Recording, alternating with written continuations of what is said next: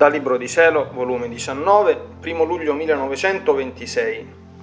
Non c'è santità senza la volontà di Dio. La venuta di Gesù sulla terra servì per formare le vie, le scale per giungere al regno del suo volere. Stavo facendo i miei soliti atti nel supremo volere e pensavo tra me. Possibile che i tanti santi dell'Antico Testamento, che tanto si sono distinti con la potenza dei miracoli, come un Mosè, un Elia e i tanti profeti e tanti santi dopo la venuta di nostro Signore che tanto si sono resi meravigliosi per virtù e per miracoli, nessuno di questi abbia posseduto il regno della volontà divina e vissuto nell'unità della sua luce. Pare incredibile. Ora, mentre ciò pensavo, il mio dolce Gesù è uscito da dentro il mio interno e stringendomi a sé mi ha detto, Figlia mia, eppure è proprio vero che finora nessuno ha posseduto il regno della mia volontà, né goduto tutta la pienezza dell'unità della luce che essa contiene. Se ciò fosse stato, essendo la cosa che più mi interessa, che più mi glorifica e che niente meno metterà in salvo tutti i diritti divini e completerà l'opera della creazione e redenzione, non solo, ma porterà alla creatura il bene più grande che può esistere in cielo e in terra, io avrei fatto in modo che l'avrei fatto conoscere, come ho fatto conoscere le tante virtù e meraviglie dei miei santi. Avrei fatto conoscere chi aveva posseduto il regno della mia volontà, che tanto mi sta a cuore, per trasmetterlo agli altri, imitando colui che l'aveva posseduto.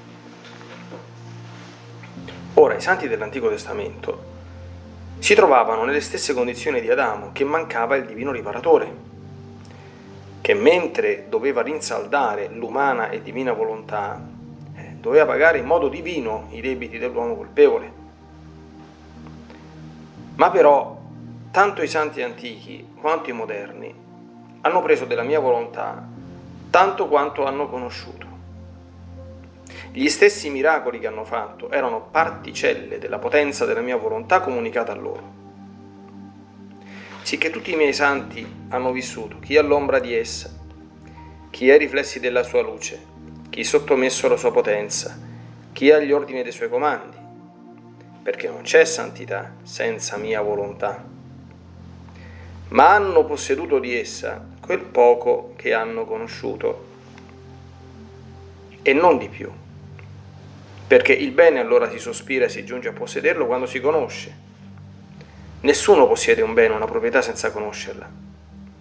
E supponi che la possedesse e non la conosce, per lui quel bene è come morto, perché manca la vita della conoscenza. Ora, essendo la cosa più grande la mia volontà, che tutto coinvolge, e tutte le cose dalla più grande alla più piccola, innanzi ad essa restano sperdute, si dovrebbe conoscere della mia volontà tante cose da oltrepassare ciò che si conosce della creazione, della redenzione, delle virtù e di tutte le scienze. Essa doveva essere un libro per ogni passo, per ogni atto, un libro per ciascuna cosa creata, sicché tutta la terra doveva essere riempita di volumi da oltrepassare il numero delle cose create, di conoscenze che dovevano riguardare il regno della mia volontà. Ora, dove sono questi libri? Nessun libro. Appena qualche detto si conosce di essa, mentre dovrebbe stare a principio di ogni conoscenza, di qualunque cosa. Essendo essa la vita di ciascuna cosa, dovrebbe stare su tutto, come l'immagine del re improntata sulla moneta che corre nel regno, come la luce del sole che splende su ciascuna pianta per darle la vita, come l'acqua che disseta le labbra ardenti, come cibo che sazia l'affamato dopo lungo digiuno. Tutto doveva essere riempito delle conoscenze riguardanti la mia volontà. E se ciò non lo è, è segno che il regno della mia volontà non è conosciuto, quindi non è posseduto. Mi sapresti forse tu dire qualche santo che ha detto che possedeva questo regno e l'unità della luce del volere supremo? Certo che no.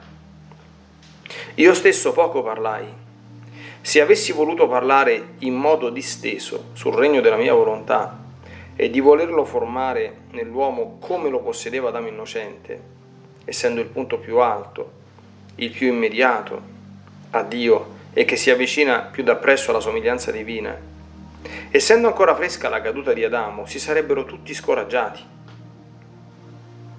E voltandomi le spalle avrebbero detto, ma se Adamo innocente non si fidò, ne ebbe la costanza di vivere nella santità di questo regno, tanto che precipitò lui stesso e tutte le generazioni nelle miserie, nelle passioni ed in mali irreparabili, ma come possiamo noi colpevoli vivere in un regno così santo? Bello, sì, ma possiamo dire che non è per noi. Non solo, ma essendo il punto più alto la mia volontà, ci volevano le vie, i mezzi di trasporto, le scale, le vesti decenti, i cibi adatti, per poter dimorare in questo regno. Onde la mia venuta sulla terra servì per formare tutto questo, sicché ogni mio detto, opera, pena, preghiera, esempio, sacramenti istituiti, erano vie che formavo, mezzi di trasporto per farli giungere più subito, scale per farli salire. Si può dire che li diedi loro le vesti della mia umanità, imporporate col mio sangue, per farli stare decentemente vestiti in questo regno sì santo del mio volere, stabilito dall'increata sapienza nella creazione di darlo come retaggio all'uomo. Quindi se poco parlai su di ciò, perché quando io parlo, parlo a tempo e a circostanza, in cui deve stare racchiusa nella mia parola la necessità e l'utilità del bene che contiene onde invece di parlare feci fatti e mi riservai di parlare a te sul regno della mia volontà. Ora, come potevano possederlo se non avevano una piena conoscenza? D'altronde tu devi sapere che tutte le manifestazioni che ti ho fatto su di esso, i suoi prodigi, i suoi beni, quello che conviene che faccia l'anima per potersi stabilire in questo regno, la mia stessa volontà espressa che voglio che l'uomo ritorni nel regno mio, e come tutto ho fatto, la creazione, la redenzione perché entrasse in possesso del mio regno perduto, sono vincoli di trasmissione, sono porte per farlo entrare, sono donazioni che faccio, sono leggi, istruzioni, come vivere in esso, intelligenza per farli comprendere ed apprezzare il bene che posseggono. Se tutto ciò mancava, come potevano possedere questo regno della mia volontà? Sarebbe come se un individuo passasse in un altro regno a vivere senza passaporto senza conoscere né leggi né modi né dialetto. Poveretto, sarebbe inaccessibile la sua entrata. E se come intruso entrasse, si troverebbe tanto a disagio che lui stesso amerebbe di uscire da un regno che in nulla conosce. Ora, figlia mia, non sembra a te più facile, più incoraggiante, più alla portata della natura umana, che dopo che hanno conosciuto il regno della redenzione, dove possono guarire i ciechi, gli zoppi, i malati, perché nel regno della mia volontà non entrano i ciechi, ma tutti dritti e di florida salute. Trovando tutti i mezzi possibili nel regno della redenzione e lo stesso passaporto della mia passione e morte per passare nel regno della mia volontà, animati a vista di sì gran bene, decideranno di prenderne il possesso?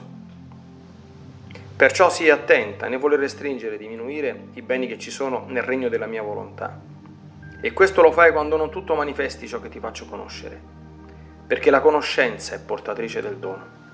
E se adesso largheggio nelle conoscenze di essa, sono doni che faccio, e in questi doni stabilisco il più o il meno da mettere nel regno della mia volontà, a bene di chi deve possederlo.